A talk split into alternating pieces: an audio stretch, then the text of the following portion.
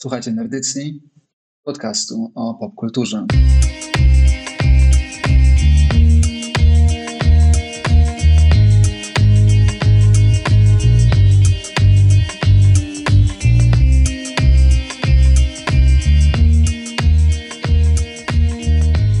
Ja jestem Damian i jak zwykle jest ze mną Kuba. I witamy Was dzisiaj w specjalnym odcinku audycji Nerdycja, podcast o popkulturze. Kontynuujemy naszą serię z końców świata, y, ale zarazem mamy dzisiaj odcinek wyjątkowo świeży y, i na czasie, ponieważ omawiamy film, który wyszedł dosłownie trzy dni temu. Także jesteśmy szybsi niż wiatr, szybsi niż Flash i szybsi niż Superman. E, Bo tak jest. Dzisiaj będziemy mówić o niczym innym, ale o ulubionym filmie Kuby, który powiedział mi już przed nagrywaniem, że skoczył on na numer jeden absolutnej listy jego e, ukochanych filmów wszechczasów, mianowicie Zack Snyder's Justice League. Oj, zdecydowanie y, wyprzedził wszystkie moje ulubione filmy. Ciężka to była walka, długo się zastanawiałem, czy jednak bardziej wolę Snyder Cut, czy trylogię Hobbita, ale no jednak jak po czterech godzinach odpowiedź była jasna, że jednak Snyder Cut wygrał. No dobra, tak zaczynamy prześmiewczo i tak też będzie cały odcinek, ponieważ przynajmniej ja tak stwierdziłem, że jedyną słuszną odpowiedzią na niewiarygodne nadęcie tego filmu jest po prostu przykucie bębenka i e, wyśmianie. Ale zobaczymy. Też będzie ser, seriożnie i omówimy jakieś ciekawe rzeczy. Swoją drogą, a propos tego słowa, które powiedziałeś przed chwilą, to y, ostatnio chciałem go użyć w wypowiedzi naszej konwersacji na Discordzie i zastanawiam się, zacząłem się zastanawiać, jak je napisać i zacząłem je googlować i nigdzie, nigdzie nie mogłem znaleźć odpowiedniej pisowni tego słowa, więc się poddałem. No dobra, Kuba, ale powiedz, zanim przejdziemy do odcinka, co tam? W porządeczku. Obejrzałem Snyder Cut. Co jeszcze obejrzałeś oprócz Snyder Cut? W sumie to niewiele, bo tak naprawdę nagrywamy to dość szybko, żeby zdradzić trochę kulisy podcastowe. Nagrywamy to dość szybko po ostatnim odcinku, więc tak wiele nie zdążyłem obejrzeć, szczerze mówiąc. Okej, ale to znaczy, że nic nie masz, w sensie tak, tak wiele nie zdążyłeś, czyli nic nie zdążyłeś, czy jak? Yy, z filmów i seriali chyba szczerze mówiąc nic więcej nie obejrzałem ostatnio. Dużo YouTube'a oglądałem i dużo grałem w gry komputerowe, ale jakoś nie oglądałem nic konkretnie więcej. No dobrze, dobrze. Ty co widziałeś ciekawego? Ostatnio się wkręciłem, okazało się, że jest cała, chyba na ramach pandemii e, i tego, że wszystkie nasze dni wyglądają tak samo. Jest jakiś taki revival filmów o tym, że każdy dzień wygląda tak samo. Groundhog Day. Właśnie ostatnio oglądaliśmy kolejny film z takiej kategorii, tym razem komedia romantyczna połączona z high school comedy, który akurat bardzo lubię, o e, właśnie nastolatku męskim i żeńskim, w sensie nastolatce i nastolatku, którzy są zablokowani w jednym dniu i powtarzają ten sam dzień. I był uroczy. Nazywał się The Map of Tiny Perfect Things. Był naprawdę fajny, bardzo uroczy film. Brzmi jak takie indie cinema troszeczkę. Tak, tak, tak, tak. Był bardzo, bardzo mocno taki indie cinema z fajnym pomysłem właśnie na to, że to się wszystko powtarza i nic więcej tam nie było, ale parę spoko scen i ten główny pomysł właśnie był fajny, E, bo chodziło o to, że wykminili, czy wpadli na pomysł, że może sposobem, żeby wyjść z tego powtarzającego się rytmu jest stworzenie mapy wszystkich e, idealnych momentów, które się tego dnia dzieją w ich miasteczku. No więc taki wiesz, pod tytułem Doceń to, co masz, ale miły, miły. Dużo nie oglądałem. Staram się przeczytać Dune, chociaż mi to nie wychodzi, Czekam na to, czekam na to, aż ci się uda. bo to jest jeden z naszych mitycznych odcinków, które kiedyś nagramy, to jest Dune. Tak, czekam aż się przeczytasz, w końcu nagramy. Jest to trzecia części. Też clickbaitowo tuż przed wyjściem Dune.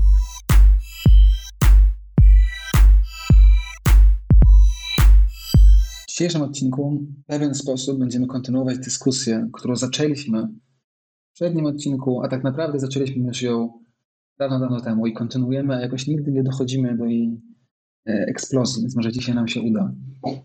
Mianowicie dyskusję o tym, czy i dlaczego wszystkie filmy są tym samym i dlaczego to jest fajne, a dlaczego to nie jest fajne. I to jest coś, co już zarysowaliśmy tutaj trochę w naszym dwuodcinkowym omawianiu Planety Małp. No i to jest coś, co dzisiaj będziemy mieli w jakimś takim, takiej formie ekstremalnej w przypadku tego filmu Justice League. E, Zack Snyder's Justice League. Ponieważ mamy do czynienia z filmem, który nie dość, że bazuje na komiksach, które same w sobie powtarzały się już e, non-stop przez dziesięciolecia, w nich opowiedziane opowieści znowuż powtarzają opowieści sprzed tysiącleci czy stuleci przed. To mamy film, który wyszedł w bardzo podobnej formie raz, a potem w bardzo nowej formie trzy dni temu.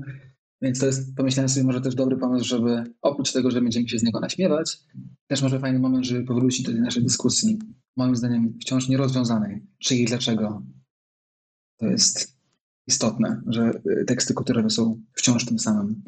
I to w ramach wstępu, mianowicie Snyder Cut. Co, co nam o nim powiesz, Kuba? Zdrać, uchyl rąbka tajemnicy nerdycyjnej historii. No więc yy, musimy tutaj, wiesz, musimy tutaj odnieść się do archiwistów naszych podcastowych. Taki pan z księgą wyjdzie i powie, że w tym odcinku a takim opowiadaliśmy o Snyder Cutie. I to był odcinek, w którym robiliśmy próbę z oglądaniem trailerów. No więc wtedy, wtedy, rozmawialiśmy o tym Snyder Cutie przy okazji trailera. Y, I ty mnie w ogóle y, strasznie zdziwiłeś tą opowieścią, że coś takiego ma być. No i w sumie, szczerze mówiąc, to wyszło tak, jak się spodziewałem. Począwszy od tego, że odpaliłem plik, który miałem pożyczony z internetu i był w formacie 4 na 3 czyli takim starym telewizyjnym. I sobie pomyślałem, oho, ale ktoś mi zrobił psikusa. E, po czym wszedłem na stronę HBO Go, więc to nie jest tak, że okradłem HBO, tylko mam też HBO, ale jestem świrem, więc wolę mieć w lepszej jakości. E, I się okazało, że jest 4 na 3 żeby zachować y, integrity wizję autora. Mm, I uważam, że to jest bardzo dziwna decyzja, chociaż widziałem filmik, jakiś geek na YouTubie bardzo wychwalał, że jest taki tall obraz, że jest wysoki, że dzięki temu można pokazać różne rzeczy, które byłyby stracone w takim szerokim formacie kinowym. Tak, no to, to, to jest problemem dzisiejszego filmu jakby jest taki i już przy pierwszym zdaniu, które powiedziałeś, to się nam uzewnętrznia, że ten film obrósł w taką ilość informacji, tak zwanej trivii i e, mitów, legend, insynuacji, domysłów i oczekiwań, że na wszystko, co można o nim powiedzieć, jest szereg odpowiedzi. W tej kategorii tutaj opowieść jest taka, że kręcąc część scen do swojego poprzedniego, równie wybitnego filmu Batman vs. Superman Dawn of Justice, e, kręcąc część scen akcji właśnie w specjalnym formacie IMAXowym, zakochał się w tymże formacie, dlatego stwierdził, że następny swój projekt będzie już cały w tym formacie.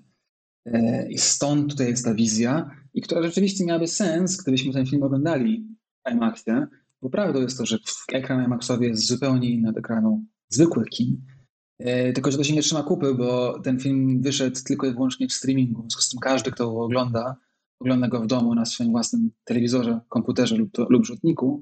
Więc to, że przy tym formacie zostali, jest jakimś strasznie dziwnym, e, nawet nie anachronizmem, tylko jakąś taką decyzją na zasadzie, żeby pokazać, że każdy szczegół jest taki, jak Zack Snyder chciał, żeby móc podkreślać, że to jest rzeczywiście jego film. Podkreślać, że to jest rzeczywiście żeby już wszyscy nas zawsze zamilkli na temat tego filmu.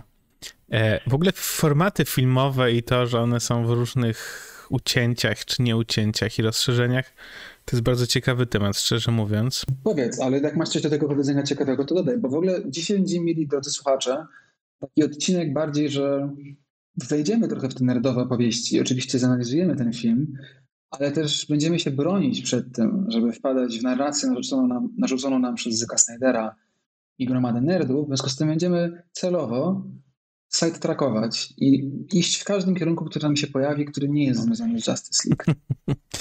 Y, masz rację z tym IMAXem, że y, to jest inny format i w ogóle mi się wydaje, że y, filmy są kręcone często w tym formacie albo innym kinowym bardziej, a nie 16 na 9, tak jak mamy komputery albo coś tam. I stąd, stąd na przykład seriale są w 16 na 9 zazwyczaj wypuszczane, a filmy to są, są jakieś 20, coś tam, wiesz, jak, filmy mają takie dwa paski na górze, czarne i na dole.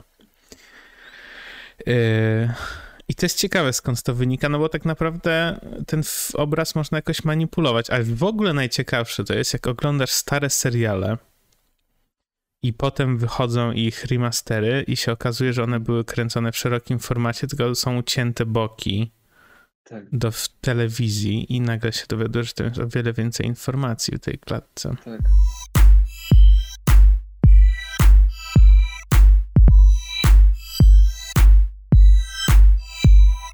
Bardzo dużo dziwnych decyzji w tym filmie. Ja miałem wrażenie w ogóle, że to jest film, w którym yy, ktoś uznał, że każda scena jest ważna.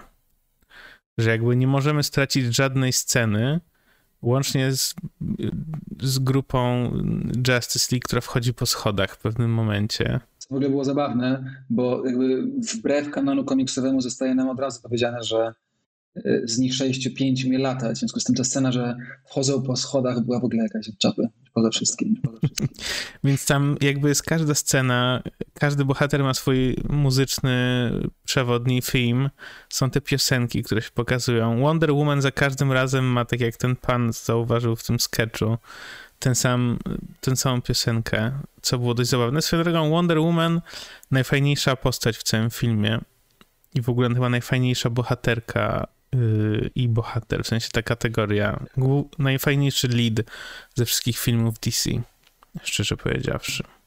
Bo tak wspomniałeś o tym, że mówiliśmy że o tym Snyder Cutie przy trailerach, ale nie zostawiliśmy tego w odcinku, bo, bo wycięliśmy to.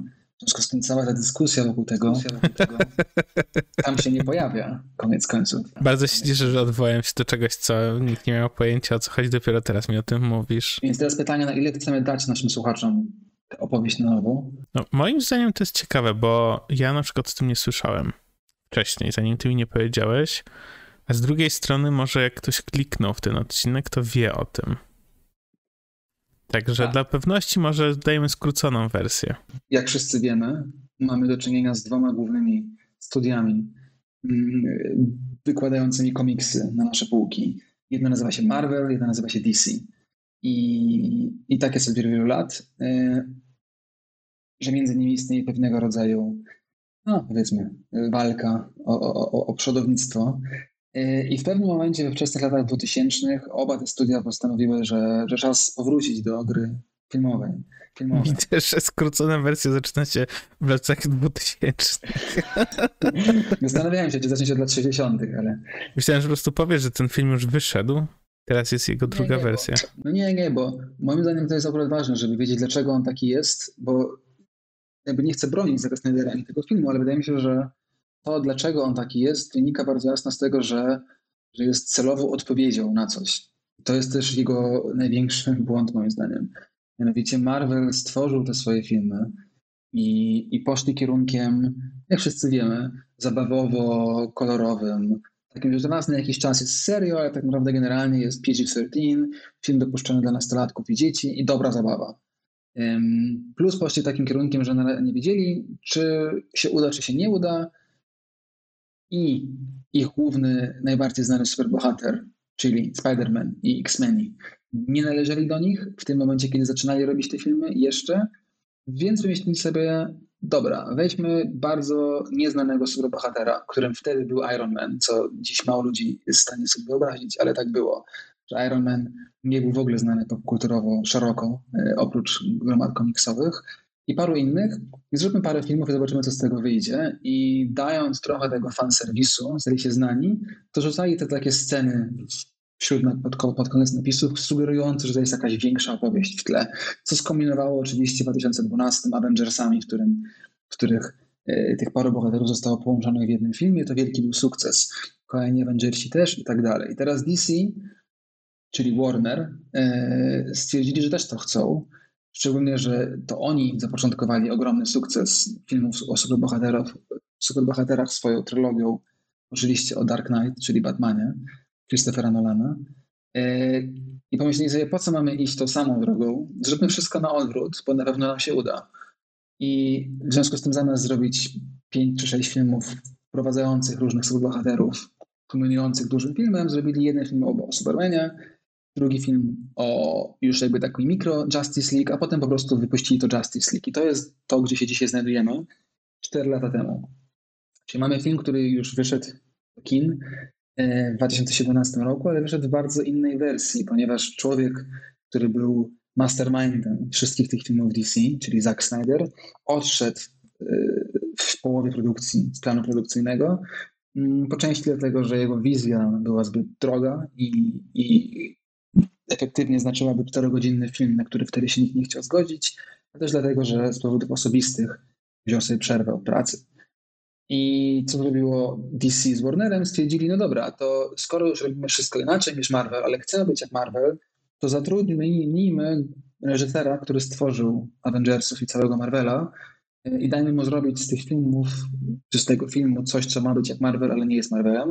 No i efektem jest tego właśnie to. Justice League z 2017 roku, e, Josha Widona, e, skądinąd twórcy serialów Firefly i, i, i Buffy the Vampire Slayer, który też, e, jak się ostatnio dowiedzieliśmy, jest już oskarżony przez szereg kobiet i osób niebiałych o dyskryminację, mobbing i różne inne nieprzyjemne zachowania.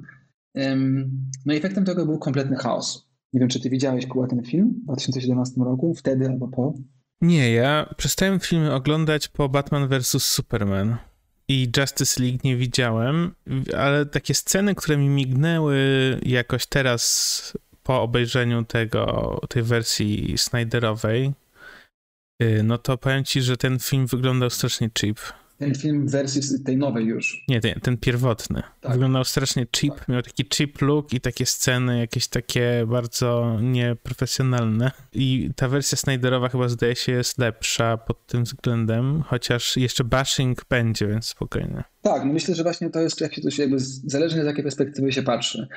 E, ja jak obejrzałem Justice League, e, kiedy wyszło, myślałem, że jest najgorszy film o, o superbohaterach, i w ogóle jeden z gorszych filmów, jaki widziałem w ostatnich latach. E, aż potem DC wypuściło Suicide Squad, który zdecydowanie jest najgorszym filmem o superbohaterach i jednym z najgorszych filmów, jakie widziałem pewnie w życiu. Więc mają, mają szacun, że jakby zawsze starają się iść jeszcze gorzej i jeszcze niżej. Myślę, że, że jest w tym jakaś, jakaś, jakaś metoda. Porównaniu do tego ten film, który dzisiaj omawiamy, naprawdę jest dużo lepszy. Ale do tego jeszcze dojdziemy, ponieważ zanim ten film w ogóle powstał, Mamy ten okres dwóch i pół, trzech lat, których na fali tego, jak bardzo y, Justice League Josha Widona był z, zawodem i był klęską i krytyczną, i finansową, i dla nerdów, i dla szerokiej publiczności.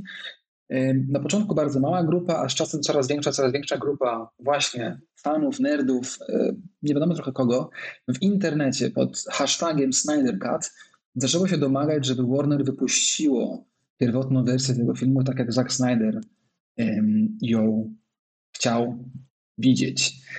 I teraz, jak przeskakujemy całe te niuanse, dochodzimy do 2019 roku, w którym z, nadal mi do końca niejasny sposób, jak do tego w ogóle doszło, i, to jest coś, o czym też bym chciał z Tobą dzisiaj porozmawiać, Kuba, mianowicie jak to w ogóle wpływa tak naprawdę na przyszłość i na to, czym jest film.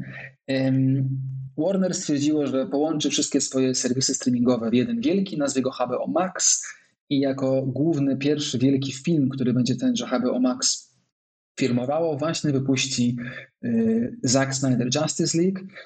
I nie dość, że go wypuści w takiej wersji, jak miało być, to jeszcze da Snyderowi dodatkowe 70 milionów do filmu, który już kosztował 350 milionów dolarów żeby zrobił, dokończył, nie, nawet nie dokończył, tylko jakby dokręcił po prostu szereg scen, zrobił z niego swoją wizję.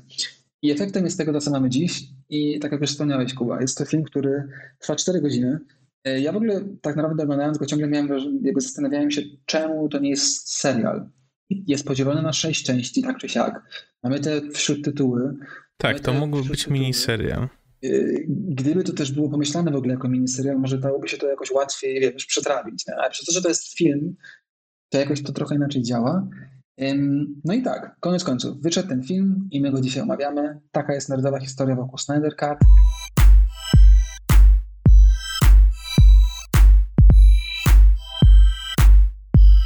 I co? Pierwsze wrażenie. Pierwsze wrażenie chyba już trochę opisałem, czyli trochę długi, że coś tam, natomiast yy, od razu dało się wyczuć, że to jest Zack Snyder. Zack Snyder, czyli twórca. No, jedne, to jest też to, top lista ścisła filmów, czyli 300. Tak, tak, no 300, 300 Spartan to też jest wybitne osiągnięcie. Tak, no głównie dlatego, że to slow motion już się pojawia w jednej z pierwszych scen. I nie znika. Z 4 godziny nie znika. Nie znika, które oczywiście jak wiemy, jak wiemy 300 trwałoby pół godziny, gdyby nie to, że ma slow motion co chwila. No ale już poza warstwą wizualną i poza tym, że, że ten film wpadł w winietę taką ciemną, brązowo-jesienną jakąś tam, no to jeszcze oczywiście ten taki symbolizm po prostu wszędzie, jakiś taki europejsko-chrześcijański, konserwatywny, który nie da się wyjąć z żadnej sceny. E, no bo w 300 to jest tak strasznie widoczne i tak dalej. No a w tym filmie też y, szczególnie scena z Supermanem, który rozkrzyżowany leci, to było tłumacz. Ale cokolwiek ci się podobało? 300 czy w tym filmie? Nie, nie, nie. O 300 nie mówimy. Dla mnie 300 to jest film, który powinien być y, zakazany systemowo. Uważam, że, że mało filmów istnieje, które są tak pełne nienawiści. Wysoka jest poprzeczka postawiona. W tym filmie było, w tym filmie były islandzkie piosenki, wąchanie swetra Aquamena. E, to dziwna była scena. Ja w ogóle strasznie mnie skringowało ten moment, kiedy Jason Momoa zdejmuje tą koszulkę po raz któryś, co akurat jest spoko.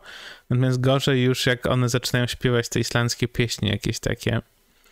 To mnie troszkę scringe'owało. No dobra, ale cokolwiek ci się podobało, czy nie? Pytasz o rzeczy, które mi się podobały. To nawet nie musi być rzecz, tylko jakby całościowo ten film uważasz, że był po prostu bardzo zły i przecierpiałeś, czy jakby jakkolwiek coś tam było w nim? Co, powiem ci, że też wróćmy do tego, jedna z pierwszych scen, czyli ta z y, Wonder Woman. Mhm. Bardzo mi się podobało, jak, było, jak była ta walka w banku. Mhm. Jak było pokazana jej taka super szybkość. To było naprawdę fajnie zrobione. I tutaj wielki plus jakby za ten element, za, za, te efekty wizualne, bo naprawdę to było tak zrobione, jak ona się o wiele szybciej poruszała od innych i to nie było tak hamsko zrobione, że jakaś ona jest rozmazana i czas płynie normalnie, tylko no jakoś tak po prostu bardzo dla mnie to działało, nawet lepiej niż w tych filmach solowych jej, gdzie ona jest jako po prostu ten... Tak. Mm, więc jakoś to było fajne, pewnie jakieś takie wizualne rzeczy też były ok. Mhm. Tak, no ja tak cię buduję, bo ja generalnie się dobrze bawiłem. Ja, ja też jest tak, że ja jestem akurat, ja bardzo lubię DC, lubię Batmana i też te komiksy i coś tam, także jakby te filmy zawsze oglądam, zawsze mnie boi, że są takie beznadziejne. E, Wonder Woman mi się bardzo podoba, uważam, że te filmy są świetne w tym, czym są, szczególnie ten ostatni, jak, jak już wspominaliśmy.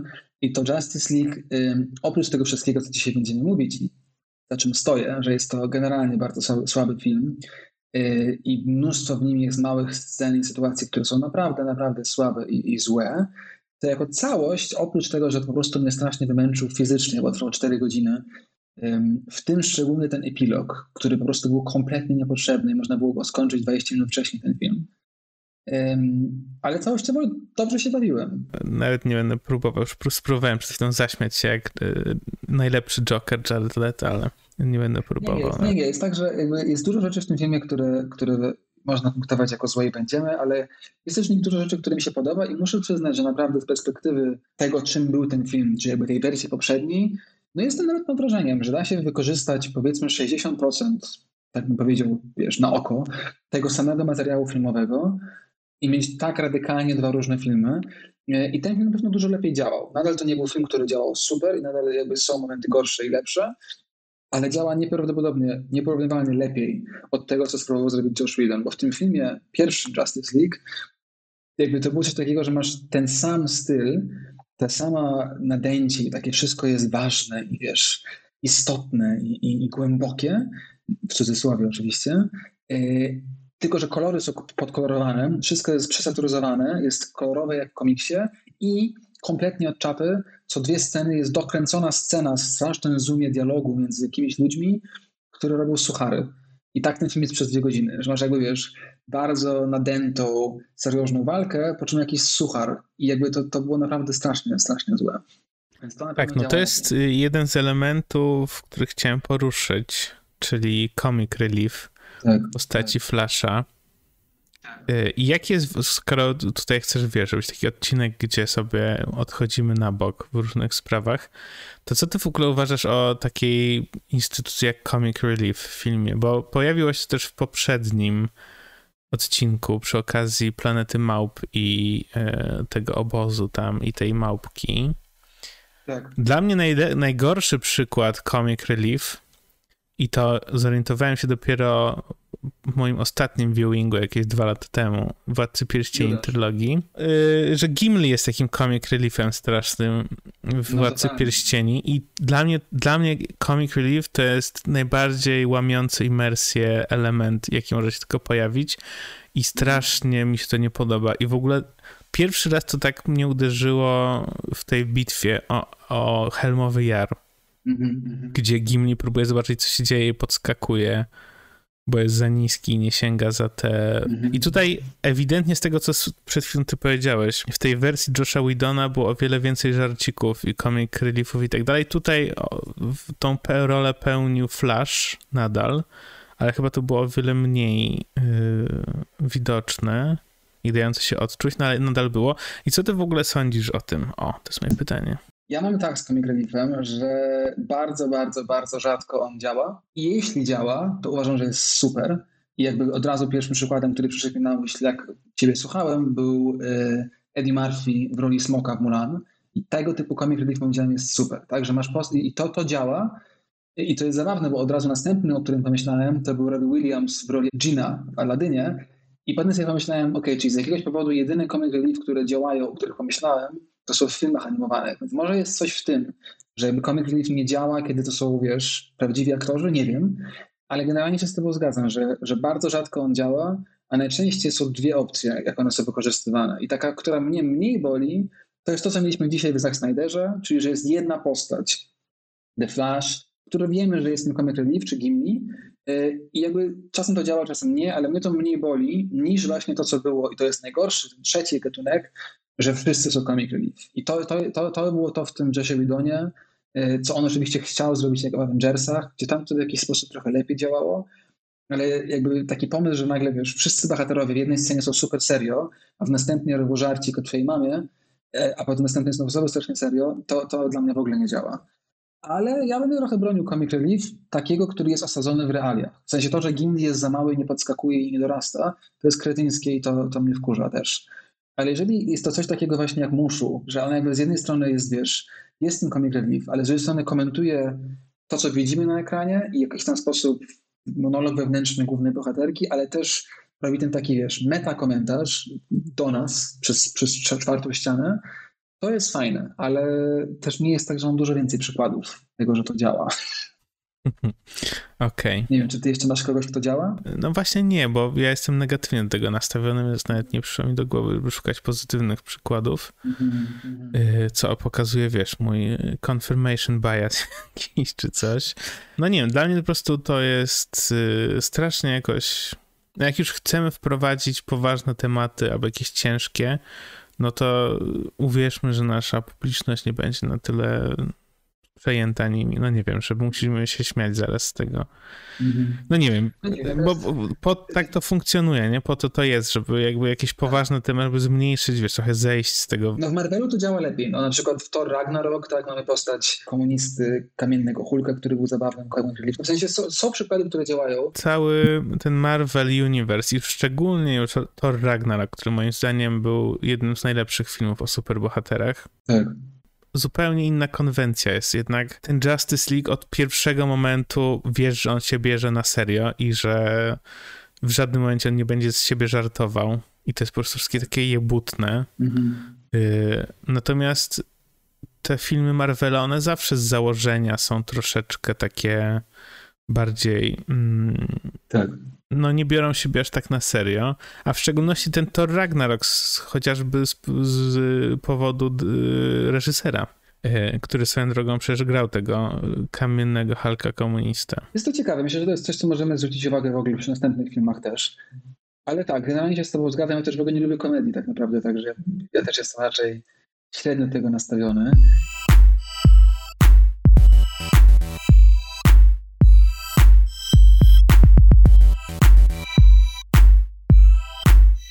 Czyli ty nie widziałeś żadnego innego z tych filmów DC EU, to się, to się nazywa DC Expanded Universe, oprócz Man of Steel i Batman vs. Superman. Był jeden I Superman, tak? Był jeden Superman, od tego to się zaczęło, Man of Steel. Widziałem Supermana z Kawilaczem. Potem był Batman vs. Superman. Batman vs. Superman yy, i widziałem oba Wonder Woman. Okej, okay. czyli nie widziałeś Suicide Squad, czyli jakby jeszcze cię czeka najwyższe osiągnięcie. Odmawiam obejrzenia tego. Moim zdaniem y, na ten, jak kiedyś będziemy mieli typu y, tysiąc subskrybentów, to mogę obejrzeć Suicide Squad i na, nagrałem bonusowy epizod.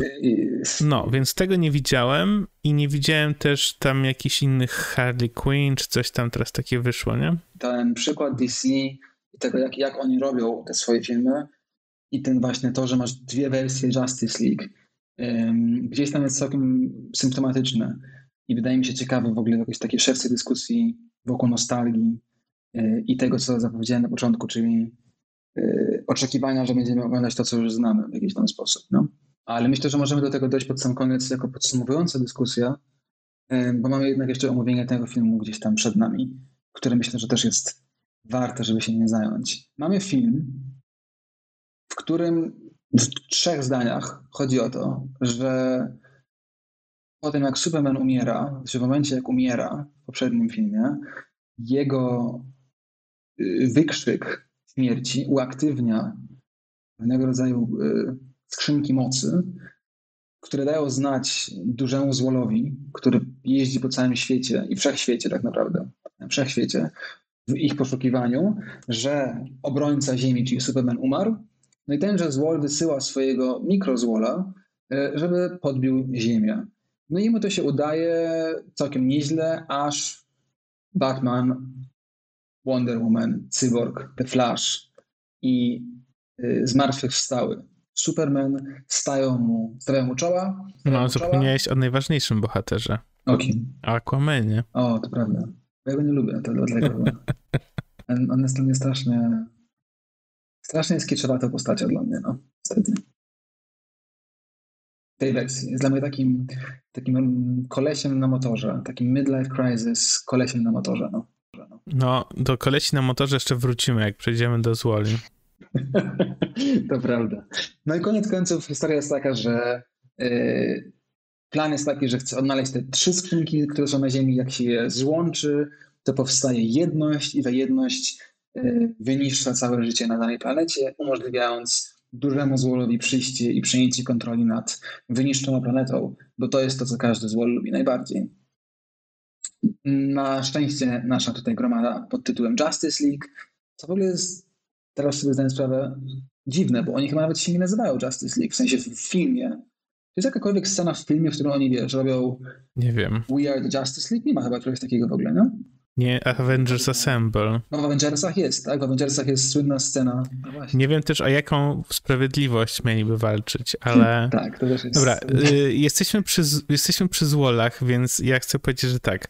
Pierwsza rzecz to jest Stefan Wilczek tak zwany, czyli Steppenwolf, który w ogóle dla osoby, która nie ma pojęcia zielonego o co chodzi, jest strasznie niezrozumiałym bohaterem i za każdym razem, jak pada imię Steppenwolf, to ja sobie wyobrażam kolesi na motorach, którzy e, są Born to be Wild i moim zdaniem to powinno być zamiast intra w ogóle naszego nerdycyjnego, te pierwsze nutki powinny być.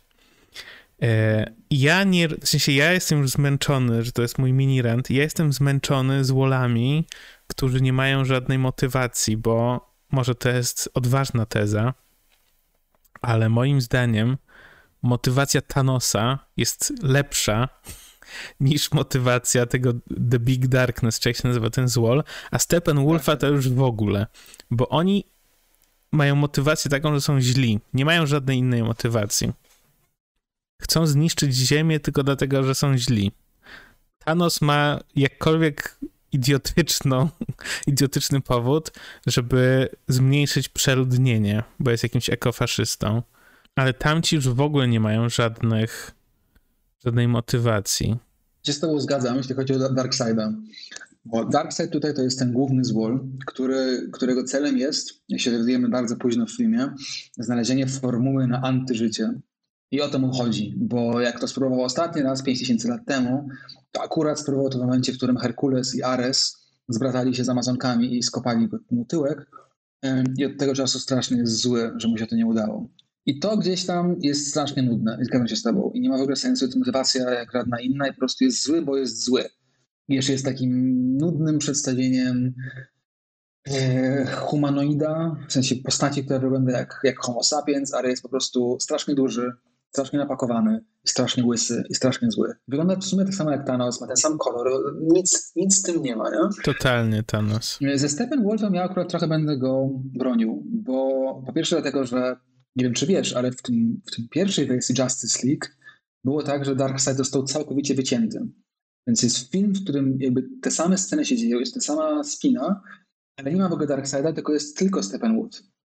I on jest naraz Steppenwolfem i Darkseidem i to w ogóle się nie trzymało kupy, więc pod tym względem te jego motywacje w tym nowym filmie są dużo bardziej jasne, ale też nie tylko pod tym względem. Ja uważam, że akurat w kategorii złoli, i to też jest, pełni się z tobą zgadzam, to też jest mój rant i, i, i to akurat zawsze uważałem też z Marvelem, że że złole w w MCU są strasznie nudni i, i w ogóle jakby tak bardzo udaje im się stworzyć czasem. No, jest kilku dobrych złoli, na przykład Killmonger. No tylko, że Killmonger nie jest dla mnie złolem, on był dla mnie dobrym typem. Dobrym typem. Okej, okay, no ale jest ustawiony w roli złola, o to chodzi. Tak, tak. On w ogóle będzie następnym Black Panther, ja to w ogóle przepowiadam. Marzec 22 2021. Usłyszeliście to po raz pierwszy w Nerdycji.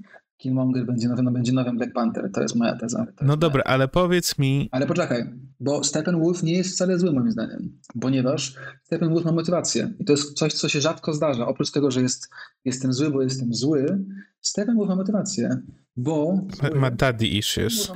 Steppenwolf jest dla mnie takim prymusem, który wypadł z roli prymusa i strasznie chce znowu się podlizać. I to mi się podobało, że jakby to jest zło, któremu chodzi tylko i wyłącznie o to, żeby ten duży złol znowu go zaakceptował. I to było spoko moim zdaniem. Powiedzmy. Chociaż dla mnie, bo rozumiem, że Steppenwolfa wcześniej grał ktoś inny, a teraz grał go jeden z moich ulubionych aktorów i to już bez beki, czyli Ciaran. Y, no, w tej wersji był o wiele lepiej wyglądał, już, już mamy coś pozytywnego powiedzieć, yy, niż w tej poprzedniej, to na pewno. No dobra, ale czyli co? Czyli ani Darkseid, ani Steppenwolf jakoś nie, nie są wyjątkowo wybitnymi złolami. Był potencjał i to jest znowu coś, co w pierwszym filmie, w pierwszej wersji tego filmu było w ogóle niewykorzystane, a w tej wersji troszkę bardziej, ale też nie na tyle, na ile ja bym chciał. Bo ja w ogóle uważam, że, i nie wiem, co to sądzisz, Kuba, ale ja uważam, że Superman jest niewiarygodnie nudną postacią. Straszliwie. I jedyne ciekawe historie, które są wokół Supermana, z mojego punktu widzenia, to są historie alternatywne. E, I tak naprawdę dwie. Jedna to jest Born Red, czyli historia o, o, o Supermanie, który e, ląduje na Ziemi 12 godzin później i zamiast lądować w Stanach Zjednoczonych ląduje w Związku Radzieckim i, staje się taką samą postacią, tylko że wierząc w Stalina. I to jest bardzo ciekawa, ciekawy komiks. A drugim ciekawym wariantem Supermana jest zły Superman. I to jest fajne. I to jest coś, co w tym filmie było lekko, lekko zatizowane, ale ja bym chciał, to, to, to mi się akurat podoba, w sensie taki motyw, że jest, wiesz, upadły Bóg, który się wkurza po zmartwychwstaniu. No to jest ta wizja cały czas, ta wizja z Batman vs. Superman, nie? Tam też są takie przebitki, że Batman ma jakieś takie wkrętki, że Superman jest złolem. I też są te klimaty pustynne, jest nałożony filtr, hej, teraz jesteśmy na Bliskim Wschodzie, wszystko jest żółte, E, i, e, i ten Superman tam rozwala wszystko. I te wizje, do nich jeszcze dojdziemy, bo one się w tym filmie też pojawiają i tam jest w ogóle większa z nimi opowieść. Ale co ty uważasz o, o, czymś takim? Superman jako złol. Spoko czy nie spoko? Superman jako złol mi się podoba, bo Superman się pojawia w tej scenie, w której mizia te ucha kukurydzy i stoi na tym polu, jest amerykański domek i przychodzi Lois, to po prostu to jest taka scena, gdzie już musisz biec do łazienki, bo musisz się zwymiotować. E, była straszna i w ogóle ten Superman jakiś taki no nie wiem, ja bardzo lubię Henry'ego Cavilla, ale zupełnie jakoś nie działał ten ten Superman tutaj. Natomiast Superman zły? Jak on najbardziej. No, bo, bo on nie może działać, stary, no, bo jest to tak nudna postać. W sensie Superman jest po prostu, jest, jest za dużo. Zobacz, nawet w tym filmie mamy film, w którym przez y, dwie i pół godziny z czterech mamy tych różnych superbohaterów, którzy każdy w swojej kategorii są super silni i mocni. Może oprócz Batmana, bo Batman rzeczywiście z nich wszystkich był dość słaby. I pomimo tego, że ja i kocham Batmana i naprawdę uważam, że Ben Affleck był totalnie spoko Batmanem, w tym filmie naprawdę jest z nich po prostu najgorszy i jakby musiałem bronić, bronić się, żeby też się nie śmiać, bo, bo moja partnerka się z niego śmiała i jakby też słusznie, bo mamy do czynienia z super złolem alienem, który jednym, wiesz, ruchem młota rozwala pół miasta, po czym podbiega Batman z pistolecikiem. Także no, on mi wszystkich rzeczywiście najbardziej odstaje, ale Wonder Woman, Aquaman, Cyborg, Cyborg do którego zaraz jeszcze dojdziemy, generalnie wszyscy są super mocni, ale nie są nawet w stanie nic zrobić temu Steppenwolfowi. Po czym pojawia się Superman, nie dość, że wszystkich ich rozwala, to jeszcze tego Steppenwolfa rozwala w trzy, w trzy ciosy. Wiesz o co chodzi? Że on jest tak, on jest tak za silny, że po prostu no nie masz jak zrobić z niego. Poza tym jest totalnie napakowanym, pięknym białasem. W sensie, no nie wiem, jedyne wersje alternatywne są ciekawe moim zdaniem. No.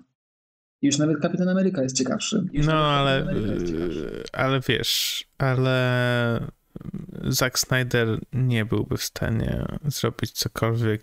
Nie był w stanie squeerować Supermana, no. I tak pokazał go w scenie, gdzie leci z rozkrzyżowanymi rękami i potem w tych uchach kukurydzy stoi i tak dalej. No to jest przypadek po prostu amerykańskiego konserwatyzmu, z którym się nic nie da zrobić. Myślę, że tutaj nie ma żadnego pola do wygrania.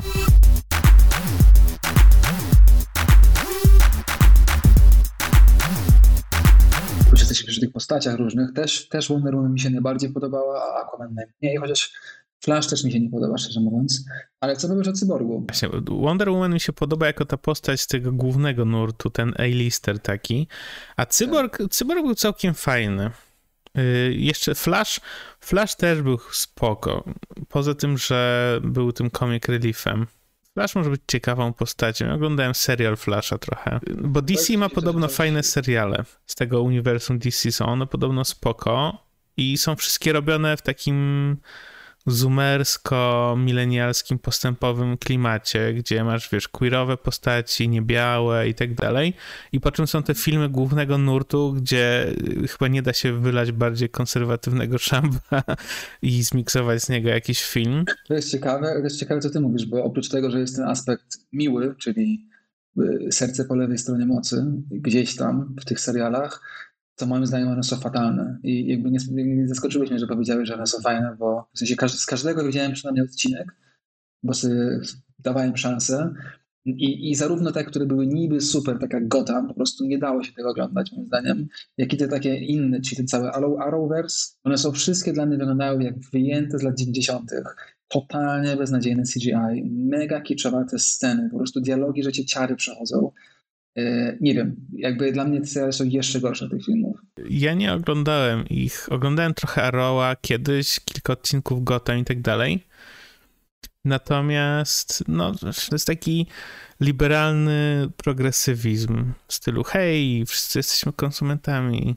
Dla mnie w ogóle te seriale i też te filmy gdzieś tam nie działają. No, seriale DC, czy w ogóle seriale o superbohaterach? O, o superbohaterach komiksach one są fajne i lubię komiksy i, jakby wychowałem się na tym i nadal czytam i komiksy są świetne, dlatego, że są komiksami i dlatego, że nie jest to prawda, nie są to aktorzy i nie ma tam y, iluzji rzeczywistości, która jest w filmie, nawet jeżeli to jest najbardziej wiesz, Zack Snyderowy seriożny film, albo najbardziej Joss Whedonowy kiczowaty film, to każdy film przez to, że jest zagrany przez aktorów i jest osadzony w czymś, co wygląda jak nasz świat i jest iluzją naszego świata, ma te sugestie, że jest czymś prawdziwym.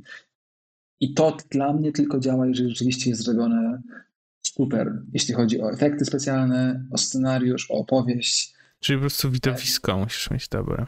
Tak, dla mnie, dla mnie tak. Dla mnie filmy o superbohaterach są widowiskiem i niczym więcej nie powinny być. Dlatego uważam na przykład, że e, Dark Knight Rises jest wybitnym filmem o superbohaterach i nie rozumiem, dlaczego wszyscy tak się na niego wkurzali i wkurzają. To jest dla mnie coś niepojętego. To jest y, jakiś taki element popkultury, który w ogóle nie rozumiem, że mamy filmy dwa o Batmanie, szczególnie Dark Knight, który z jakiegoś powodu wszyscy wyszli z założenia, że jest czymś więcej, że jest komentarzem rzeczywistości, że jest ambitnym filmem, podczas jest po prostu filmem o sobie bohaterze, który jest trochę bardziej serio niż jakikolwiek inny, ale nadal jest o facecie, który lata po mieście, przypomina za nietoperza i o drugim, który ma dwa, dwie twarze i o trzecim, który jest Jokerem.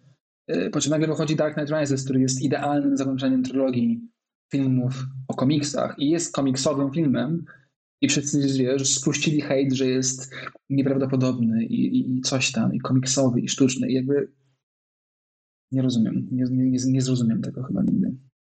No nie no, ale żeby oddać królowi co królewskie, to jednak yy, DC, bo to rozumiem, że też jest spod tego płaszcza, popraw mnie jeśli się mylę, no ale jednak film, o którym rozmawialiśmy, czyli Joker, yy, był jednak zajebisty. No właśnie. I, I to jest ten moment, w którym wracamy do tego, yy, do czego chciałem wrócić, czyli ten pomysł na to, czym to DC jest teraz. Yy, I to jest całkiem ciekawe. Chciałem o tym trochę pogadać, jako ten kolejny sidetrack. Bo DC, tak jak w ogóle żeśmy na początku tego odcinka mówili, że niby ich pomysł jest taki, że to jest takie bardziej gritty, bardziej dla dorosłych, yy, w przeciwieństwie do Marvela, który właśnie jest taki kolorowy i jakiś tam żartce ktoś rzuci i tak dalej.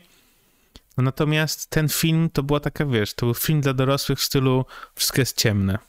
I to jest jakby ta dorosłość w tym filmie. Jest jedno F-bomb. I ktoś, nie wiem, bo może jakby ja nie jestem tego typu widzem, bo faktycznie widziałem film na YouTubie, gdzie ktoś powiedział, że ten, ta rozmowa Batmana z Jokerem w epilogu była o, trochę zbyt dorosła dla niego. Tam się pojawia F-bomb, jedno które jest dozwolone, żeby ten film miał rating odpowiedni. E, ale poza tym ja tam nie widzę żadnych wątków dla dorosłych. Tam nie ma żadnych y, problematyzowania niczego. Więc nie rozumiem tej dorosłości. No a z drugiej strony mamy film, który faktycznie jest czymś innym, jakoś yy, próbuje zrobić coś poza główną serią, który działa, czyli Joker. Tak, tylko że właśnie to jest ten cały trik, yy, który mi się wydaje bardzo ciekawy.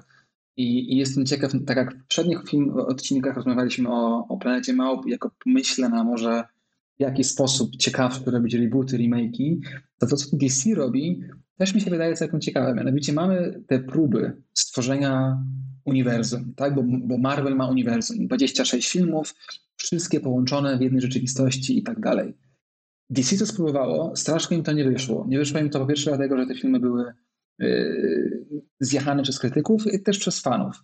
I teraz z jakiegokolwiek powodu, i to mi się wydaje ciekawe, y, stwierdzili, że wyjdą z tego impasu dwutorowo. Z jednej strony robią to, co dzisiaj omawiamy, czyli robią, nawet nie, nie trudno nazwać to remake'iem, tak? tylko jakby robią nową wersję czegoś, co już stworzyli. Czyli mamy Justice League, który był beznadziejny i mamy nowy Justice League, który też jest beznadziejny, koniec końców, ale trochę mniej niż ten stary, plus jest dokładnie takim, jak rzesze fanów chcieli, tak? czyli jest takim totalnym fanserwisem. I podobnie jest z Suicide Squad, tak? że mamy film z 2016 roku, który nazywa się Suicide Squad, który był naprawdę wybitnie beznadziejnym filmem, oraz mamy film, który premierę będzie miał pod koniec tego roku, który nazywa się The Suicide Squad, który jest tą samą opowieścią. Część aktorów jest nawet taka sama, ale jest nowo zrobionym filmem, z nowym reżyserem, który w jakikolwiek dziwny sposób retkonuje to, co się wydarzyło w tym filmie przed dwóch lat. Rozumiesz, to, że masz rebooty czegoś, remake'i, nawet nie po 30 latach, tylko po trzech. I zarazem drugim torem jest to, że zapraszają reżyserów, żeby wytwarzali filmy zgodnie ze swoją wizją, niezwiązany w ogóle z tym uniwersum. I to jest Joker, którego omawialiśmy i który, w którym się zgadzaliśmy, że był bardzo ciekawym filmem. I to jest ten nowy film o Batmanie, który wyjdzie w przyszłym roku, który też nie będzie nijak z tym związany. W związku z tym zastanawiam się, na ile publiczność się w tym pogubi, a na ile nie, a na ile to w ogóle może już nie ma znaczenia. Nie? Co dla mnie tutaj problem się pojawia tej natury, że tak jak powiedziałeś z tym MCU, że oni zrobili film o Iron Manie i gdzieś tam zahintowali, no bo nie bądźmy naiwni, że w ogóle o tym nie myśleli, ale gdzieś tam zahintowali, że może jakiś jest większy uniwers, że tam będzie kolejny film, coś tam i one tak sobie wychodziły, to się tak organicznie, organicznie wytwarzało, po czym to się przerodziło w ogóle w jakiś kasowy hit i przez 10 lat nikt nie mówił o niczym innym, tylko kiedy wyjdzie następny Avengers. A to samo y, a, a Warner próbu, próbuje, w sensie ten, to DC próbuje to zrobić, to samo próbuje zrobić ten Monster Universe z Godzillą i z Mumią i tak dalej, tylko że oni od początków, od pierwszego filmu robią to z zamysłem, hej patrz, to jest uniwers, hej patrz, to jest większy uniwers i ci wpychają na siłę ten uniwers i to nie działa moim zdaniem, bo wiesz, bo tak naprawdę sprzedają ci od razu gotowy produkt, który ma być rozszerzony na milion różnych yy, milion różnych franczyzn i tak dalej i ten film gdzieś w tym ginie i nie ma jakby nawet miejsca, żeby polubić to, co oni próbują zrobić. No właśnie, bo to jest to prawda, bo to jest podobny pomysł, tak, podobny problem, że yy, za szybko tak, nie dali czasu na to, żeby coś organicznie się nabudowało, tylko jakby wszystko naraz. Ale tak, tak, na taki pomysł na to, żeby to było czym prędzej, no też wiesz, może to jest jakiś błąd, że, że Warner wyszedł z założenia, że my wiesz, wiemy to wszystko, nie? że może te postacie są na tyle ważniejsze czy bardziej popularne, Y, czy zakorzenione kulturowo, że, że wiemy, ale, ale nie wiemy.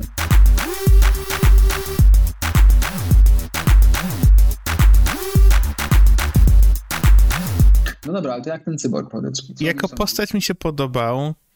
Wiem, że w pierwszym filmie było tak, że go w ogóle nie było. Tak. I też znaczy nie miał backstory i tak dalej. Tak. I rozumiem, że cały myk jest taki, że w tym filmie jest go dużo i że jest jedną z głównych postaci tak naprawdę. No i co? Okej, okay, no Cyborg, fajna postać. No z Cyborgiem była taka opowieść, że on y, został wycięty bardzo mocno przez Josha Widona, a potem jeszcze ten aktor regularnie od trzech lat oskarża y, Josha Widona o mobbing na tle rasowym i generalnie jakieś nieprzyjemne zachowania bardzo. I gdzieś tam rozumiem też w ramach tego Zack Snyder też dużo więcej dał przestrzeni, ale też on twierdzi, że od samego początku Cyborg miał być centralną postacią w tym filmie. Jest dużo silniejszy niż, niż był pokazany przedtem. No i tak jak wiele innych rzeczy, ten film Justice League miał przygotowywać grunt pod kolejne rzeczy, w tym na przykład film y, o cyborgu, tak, po prostu własny film o cyborgu i parę innych rzeczy, które, które się nie wydarzyły, pewnie się już nie wydarzą. Chociaż kto wie, zależy od tego, jak ten Snyder Cut będzie, jaką będzie miał popularność. I jeszcze jedna rzecz, zanim dojdziemy do naszej końcowej dyskusji o końcu świata, która mnie osobiście niewiarygodnie irytowała, to był wybór piosenek w tym filmie. I nie wiem, czy zwróciłeś na to uwagę, ale w jakiś niesamowity sposób Zack Snyder zawsze musi robić film o Jezusie. I Justice League, Zack Snyder Cut też jest film o Jezusie, wielokrotnym Jezusie. I regularnie, co 40 minut pojawiały się piosenki, które były po prostu gospelem. To nie, nie, nie inaczej się nie da tego określić, bo jedna piosenka o, o y, przystani, do której zawsze możemy wpłynąć naszym statkiem i zawsze będzie na nas y, gospodarz przystani czekał z otwartymi ramionami. To było przy. Była inna piosenka pod tym samym tytułem, w sensie jakby ten sam motyw piosenki y, o, o pasterzu. No jeśli chodzi o Zaka Snydera i wybór piosenek, to moje ulubione jest jednak Watchmen. I scena z tym Owlcopterem. No, nie wiem, czy pamiętasz, jak gra Alleluja Leonarda Cohena. No ale tutaj też było Aleluja. Tutaj Aleluja było przy napisach końcowych. Biedny Leonard Cohen. No dobra, ale teraz ktoś może zapytać, chłopaki, dlaczego mówicie o tym filmie w kontekście wizji końca świata, jak powiedzieliście nam Justice League? No Justice właśnie, League dlaczego? Ochrania świat przed końcem świata. A my na to mówimy co? No nie wiem, bo to też jest pytanie, które ci zadaję. Tak, my na to mówimy, że wcale nie, że ten świat się kończy i Justice League przegrywa. I to jest największy spoiler tego odcinka, że pomimo tego, że pojawia się Superman i przecina wszystkich na pół, nie udaje im się na czas. No, ale... A czy mówisz o tej wizji Superman, Batmana, czy... Nie, znaczy to jest powiązane z tym oczywiście, tak? Ale mówię o tym, co się dzieje pod sam koniec. Mianowicie jest koniec świata i świat się kończy, ale Flash y, łamie pierwszą zasadę bycia Flashem, czyli że nie, nie, nie, nie może, nie wolno mu biec szybciej niż prędkość światła, i cofa się w czasie, tak? I to jest jakby ten tutaj twist, że przez milisekundy mamy koniec świata, po czym go nie mamy, bo Flash cofa się y, i, jest ok, ale z tego wynikają pewne rzeczy. I co wynika, zaraz omówimy, ale w ogóle zanim do tego dojdziemy, chciałem jakby o tym pogadać z tobą, mianowicie o komiksowych wizjach świata i jakby co nam to, co, co tu się dzieje i dlaczego w komiksowych wizjach świata ten świat się nigdy nie może kończyć. I to mi się łączy tutaj, oczywiście łączy to z Thanosem, z tym, co się dzieje w MCU, że, że to też niby jest koniec świata, ale też go nie ma. I, I też mamy cały film o tym, żeby to odwrócić i tak dalej. I jakby wydawało mi się to ciekawe, że zawsze to jest jakiś te, taki wątek. Co, co o tym myślisz? Ja się z tobą nie zgodzę, bo w, w komiksowych wizjach często jest koniec świata. Szczególnie w Marvelu, jak robią restart uniwersum. No właśnie, do tego zmierzałem. E, I nawet e, kilka lat temu, może już naście, nie wiem, był, był cały ten, ta sławna seria z Broken World, chyba to się jakoś tak, tak nazywało, gdzie świat został podzielony na różne domeny i była domena doktora Doom i tak dalej. Ja to wiem, bo ja strasznie lubię komiksy z Hulkiem, jak on jest gladiatorem i tam akurat był Battle Planet Hulk. E, jakoś jestem fanem Hulka. No więc tak, o. No właśnie, ale tego się, to się nie dzieje w filmach. Tego, do tego zmierzałem, że w komiksach to jest non-stop i w DC i w Marvelu non-stop kończy się światy. E, czasem w serio sposób, czasem w, w żartobliwy sposób, jak na przykład w ostatnim Parę lat temu była seria, w której Deadpool zabił wszystkich. Jakby była cała opowieść o tym, że Deadpool zabił wszystkich i potem próbował odkupić swoje grzechy, coś tam, coś tam. I to jest coś, co jest ciekawe, że w komiksach oni się tego nie boją i wchodzą w to. Nie? I masz non-stop końce świata, nowe uniwersum, retcony, multiversy, coś tam. A w tych filmach jeszcze tego nie ma. I, i tutaj jest coś, co jest, jest iluzją tego, tak? że, że ten świat się kończy, Justice League przegrało, ale znowu Flash musi wygrać, nie? jakby ochronić nas i tak dalej, wiesz o co chodzi. No to jest chyba bardziej wynika z przypadłości Hollywood w ogóle do tego, że nie możemy mieć yy, złych zakończeń, ani skomplikowanych, które nie są jakoś, znaczy nie możemy mieć po prostu ambiwalentnych zawiązań akcji, bo to było zbyt mylące dla grup fokusowych.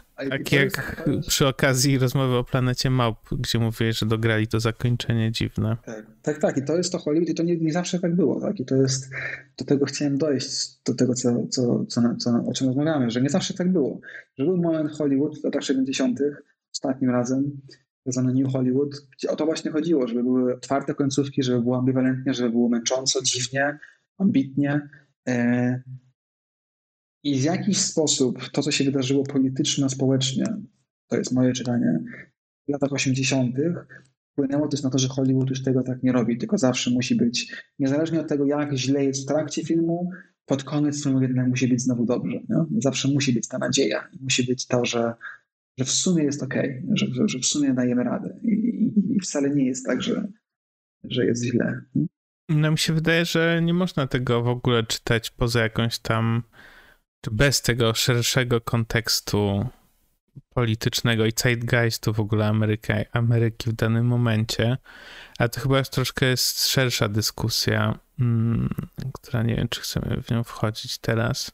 No chcemy, znaczy po troszku, nie musimy całej, ale jakby to się łączy z tym, no bo to jest dyskusja, którą gdzieś tam non-stop mamy wokół tej nostalgii i tego wszystkiego, tak, że że jakby wiadomo, że lubimy oglądać to samo i, i, to się powtarza, ale jakby gdzieś tam się różnimy w tym, że dla mnie to jest męczące i nudne i nieciekawe, koniec końców, a dla ciebie nie, jak rozumiem.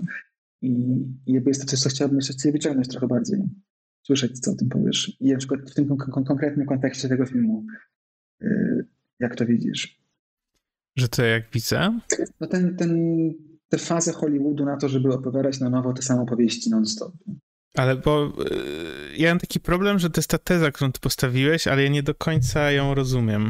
Nie, nie, no to jest tylko coś, co jakby przewinęło nam się w ostatnim odcinku i wydawało mi się ciekawe, bo jakby, że ja, ja jestem gdzieś tam powiedzmy bardziej krytyczny wobec nowych filmów, bo uważam, że są, że wszystko, co jakby, czy wszystkie nowe filmy są powtórzeniem starych filmów i to jest gdzieś tam słabe. E, no a właśnie jakby wydaje mi się, że ty to trochę inaczej widzisz. Bo pytanie, co ty uważasz za oryginalną opowieść? Bo można się pokusić o tezę, że istnieje ich raptem ileś tam, kilkanaście i wszystkie są jakimś przetworzeniem tych mitów, które cyrkulują w ogóle w kulturze od tysięcy lat. I że mamy, w każdym filmie jest odtwarzana droga bohatera, gdzie mamy początek, potem zwątpienie, potem coś tam, bla, bla, bla. I że jakby te mity się cały czas powtarzają i tylko się zmienia obudowa.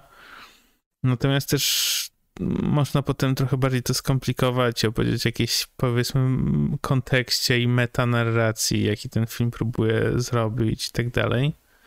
Natomiast y, dla mnie takie szukanie oryginalności na siłę to też nie jest wyjście. Mm. I no nie wiem, ja nie mam problemu z tym, żeby oglądać te same historie ja cały czas. To, że te opowieści istnieją od zawsze i bazują na tych samych opowieściach, to, to, to się zgadzamy. Jakby, jakby, nie ma co się nie zgadzać, bo tak jest, koniec końców. Y, ale mnie to jakby ciekawi w ramach tego konkretnego medium, tak? Bo jakby film, film istnieje 120 lat I, i, i to mi się wydaje ciekawe, że tak nie tak jak inne media, tak tekst, y, tudzież obrazy, które istnieją tysiące lat w, w konkretnych przykładach y, czy kontekstach kulturowych, film istnieje 120 lat, a film tak naprawdę, o którym my mówimy, długometrażowy, dźwiękowy, to istnieje 80 lat. I, i, dzięki temu, że to jest tak mały jednak zakres czasowy i, i porównywalnie mało jest tych przykładów tego konkretnego medium, y, no gdzieś tam da się, da, da się w ramach tego okresu istnienia, moim zdaniem, wiesz, odszukiwać te oryginały y, bliżej niż 3000 lat temu, wiesz, w mitach greckich czy cokolwiek. I jakby tylko to jest coś, co mnie zawsze, wiesz, ciekawi, tak, że to, że to są te same opowieści od tysięcy lat, to, to jest jasne i jakby okej, okay, i tak będzie. Ale mnie to po prostu ciekawi, że te same opowieści, gdy stają się opowiedziane przez medium filmowe, z jakiegoś, z jakiegoś powodu są opowiadane w ten sam sposób bardzo często. Wiesz o to chodzi? To jest coś, co, co, co mnie gdzieś tam, e, no może nie boli, ale wiesz, ostatnio jakoś tak fascynuje, że, że tak trudno jest wyjść z tego. E, I jeżeli się jest wychodzony, no to mamy rezultat albo pretensjonalny i strasznie męczący, co wcale nie jest lepszym rozwiązaniem koniec końców, no albo rzeczywiście w bardzo małej ilości wypadków coś nowego, ale to coś nowego dla mnie jest coraz rzadsze. Mi się wydaje, że to jest kwestia, szczególnie przy tych hollywoodzkich produkcjach, których najczęściej słyszymy i najczęściej je konsumujemy, no to jest jednak kwestia tego, że jesteśmy w jakimś znowu systemie studyjnym, którymś tam jego iteracji, gdzie no po prostu te studia boją się zainwestować w film, który może się nie sprzedać, więc wolą wytworzyć coś, co jest kiepskie, ale przynajmniej dobrze responduje tam, wiesz, z grupą docelową, która się składa z przekroju społeczeństwa, która sama nie do końca wie, czego chce, a że wypełni ankietę na podstawie tego, co już wcześniej widziała, wiesz co chodzi, że jakby bardzo lubimy te same historie oglądać i nie lubimy rzeczy, których nie znamy. Tak ogólnie rzecz biorąc, nasz, nasz jaszczurzy mózg nie lubi rzeczy, których nie lubi, znaczy nie zna. Yy, więc mi się wydaje, że stąd jest taki, taka stagnacja, jeśli chodzi o nowe rzeczy. Tak, ale tak na, na pewno, na pewno tak jest, ale zarazem też to jest ciekawe, bo Y,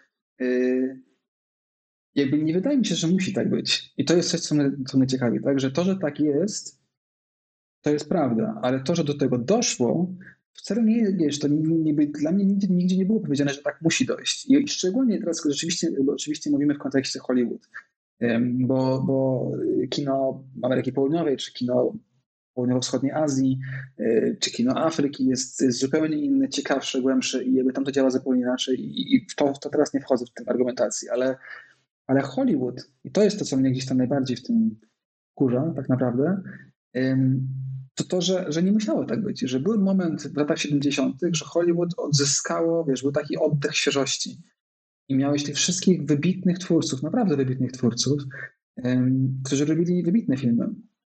I gdzieś mam wrażenie, że z jakiegokolwiek, jakiegoś powodu właśnie nastąpił zarazem powrót do tego systemu studyjnego, który opiera się na target grupach i na, na największym, na optymalizacji zysków, jakby to się powiedziało, profesjonalnie pewnie, ale zarazem masz też takie instytucje jak Netflix, które wydają absurdalne pieniądze, absurdalne pieniądze na projekty, które nikt nigdy nie sfinansował. I z jakiegoś powodu nawet te projekty są jeszcze bardziej reprodukcyjne i nudne. No. I to jest coś, co mnie, wiesz, jakby napawa tym, tym przeczuciem, że ten koniec świata, o którym dzisiaj mówimy, to tak naprawdę jest koniec Hollywood. Takie ten wysokie C. Weszliśmy. no. No nie wiem, może to jest po prostu sinusoida i będzie jakiś wielki comeback kina autorskiego. Yy, tak jak w latach 70. No i po części nawet ten dzisiejszy trochę o tym mówi, tak? Bo tak jak powiedzieliśmy, wyszedł już Joker yy, i będzie wychodził The Batman. Yy, ja myślałem, że Snyder Cut to jest taka master wizja, że to jest nie, nie, kino autorskie Zack, porównywalne do Davida Lyncha i w ogóle. nie Zack Snyder, no ale ci inni, którzy są zapraszani przez, przez DC, żeby robić ciekawe komentarze do postaci sobie bohaterów. Ja jestem generalnie bardzo na plus, jeśli chodzi o tego nowego Batmana. Myślę, że to może być ciekawe i, i daje mu benefit of the doubt, więc zobaczymy, jak to będzie. Ten nowy Batman wydaje się, że może być ciekawy, to prawda.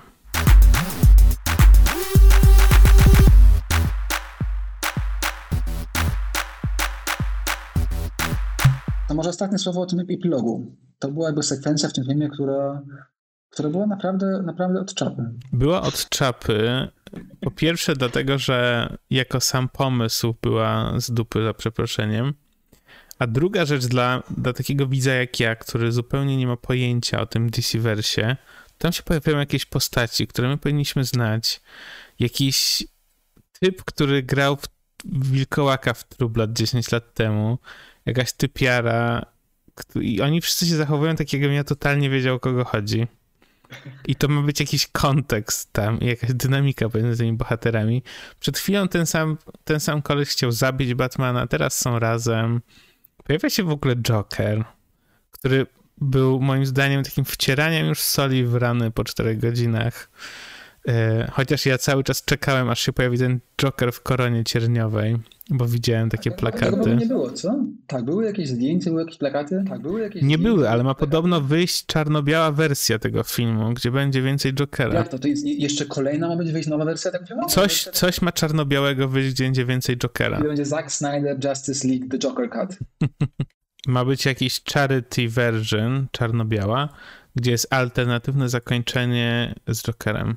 Będziesz mógł 12 godzin oglądać ten film. A ty co uważasz o tym, mm, o tej scenie? Ja się z tobą pełni zgadzam. I damy ten, ten, ten epilog, to, już, to co powiedziałeś na samym początku, Kuba, wydaje mi się, że to jest najlepszym opisem tego filmu. Że to jest film, w którym twórca wyszedł z założenia, że każda scena, którą sobie wymyślił, jest niewiarygodnie ważna i musi się pojawić. I ten epilog to już było takie apogeum tego, że masz film się kończy, już dajemy radę, jest 3 godziny 40. Jakby gdyby on się po prostu skończył, niech nawet będzie ten krótki epilog. W tym epilogu tak naprawdę są dwa epilogi. Jeden epilog o tym, że Batman kupił bank, który miał w hipotece dom mamy Supermana, coś tam, wiesz o co chodzi. To takie, okej, okay. I Lex Luthor ucieka z więzienia i pojawia się ten, ten Deathstroke, który chce zabić Batmana i coś tam, żeby, okej, okay, niech to nawet będzie. Ale potem mamy kompletnie od czapy i to jest coś, co mnie strasznie wybiło w ogóle z rytmu, te wizje tego świata przyszłości, czy cokolwiek to jest, um, które w ogóle nie są wprowadzone. I to jest coś, co dopiero potem przypomniałem sobie, że to są te same wizje właśnie, które były też w Batman vs. Superman. I że to, jak rozumiem, jest ten pomysł Zacka Snydera na to, co miało być opowiedziane w trzeciej części tych filmów.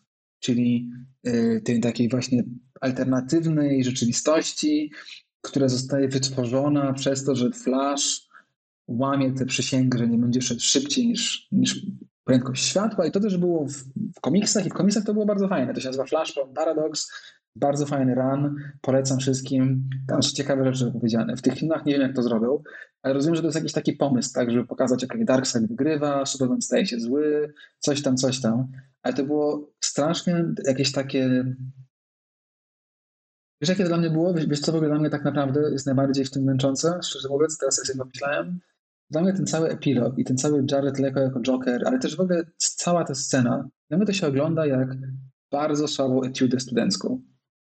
Wiesz o co chodzi? Jakby osobę, która bardzo dużo filmów się naoglądała, może nawet bardzo dużo o tym czytała i ma jakąś wizję, ale jakby jeszcze nie ma trochę wyczucia, jak to zrobić. Wiesz o co chodzi? I jakby oglądasz to i jakby czujesz się no, po prostu źle. E, powiedz mi, a w, co powiesz o scenie z przynoszeniem kawusi dla policjanta? No właśnie, to jest scena, która ciebie jakoś zabolała bardzo. E, I jeszcze coś mówiłeś o Joe Bidenie, bo jeszcze o co ci chodziło, także powiedz Tak, mi, że ten policjant wygląda jak Joe Biden. No może. No to może. jest jedna rzecz tam. Amy Adams y, przychodzi z kawusią, daje temu policjantowi, tak w kontekście tych wszystkich wydarzeń z Police Brutality, które od dwóch czy trzech lat są wałkowane, moim zdaniem y, Zack Snyder idealnie, y, to jest jego komentarz do tego. I druga rzecz, co śmieszna z tym policjantem, była taka, że w momencie, kiedy Superman zostaje wskrzeszony za pomocą tych motherboxów czy whatever i przylatuje do tego swojego pomnika rozwalonego i się tak. zaczyna jakieś takie ogólne commotion, to pierwsza rzecz, którą robi ten policjant, to jest wychodzi z samochodu i wyjmuje giwerę I to jest drugi komentarz, moim zdaniem, Snydera do rzeczywistości amerykańskiej. I to jest w sekcji blooperów. E, bo o tym po policjancie tylko chciałem powiedzieć. W, mojej sekcji blooperów yy, przedblooperowych z kolei coś, co mnie strasznie skringowało i musiałem w ogóle zrobić pauzę, zanim mogę zacząłem oglądać ten film, to jest to, że zanim ten film się zacznie, pojawia się Zack Snyder, w studio, który w jakiś bardzo niezręczny sposób, jakiś taki strasznie nieskładny, dziękuję mi i wszystkim innym widzom, że dzięki mnie ten film się wydarzył. I to było coś tak dziwnego, że w ogóle wiesz, miałem przygotowane e, donacy, miałem przygotowane piwko, miałem na czosy z guacamole, no bo w sumie amerykański film to trzeba, wiesz, porządnie. To nagle Zack Snyder się pojawia w moim, w moim pokoju, w moim salonie yy, i do mnie mówi. I to było bardzo dziwne. W mojej pożyczonej z internetu wersji nie było tego. Okej. Okay. Tego, więc w ogóle nie wiedziałem o czym mówisz na początku. W sensie, jak mi o tym napisałeś pierwszy raz, ale faktycznie jest to dość zabawne.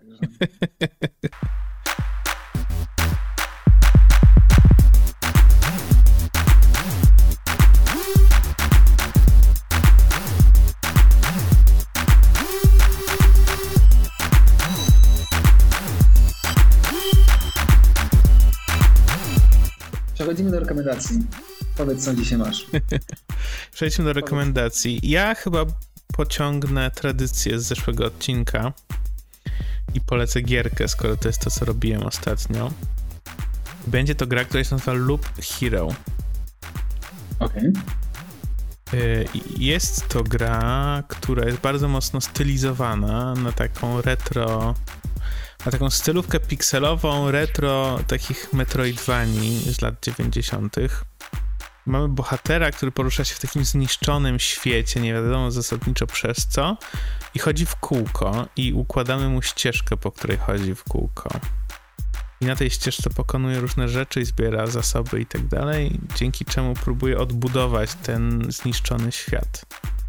I za każdym razem, jak kończymy rozgrywkę, to się kończy ten loop, w sensie, który przeszliśmy ileś tam razy.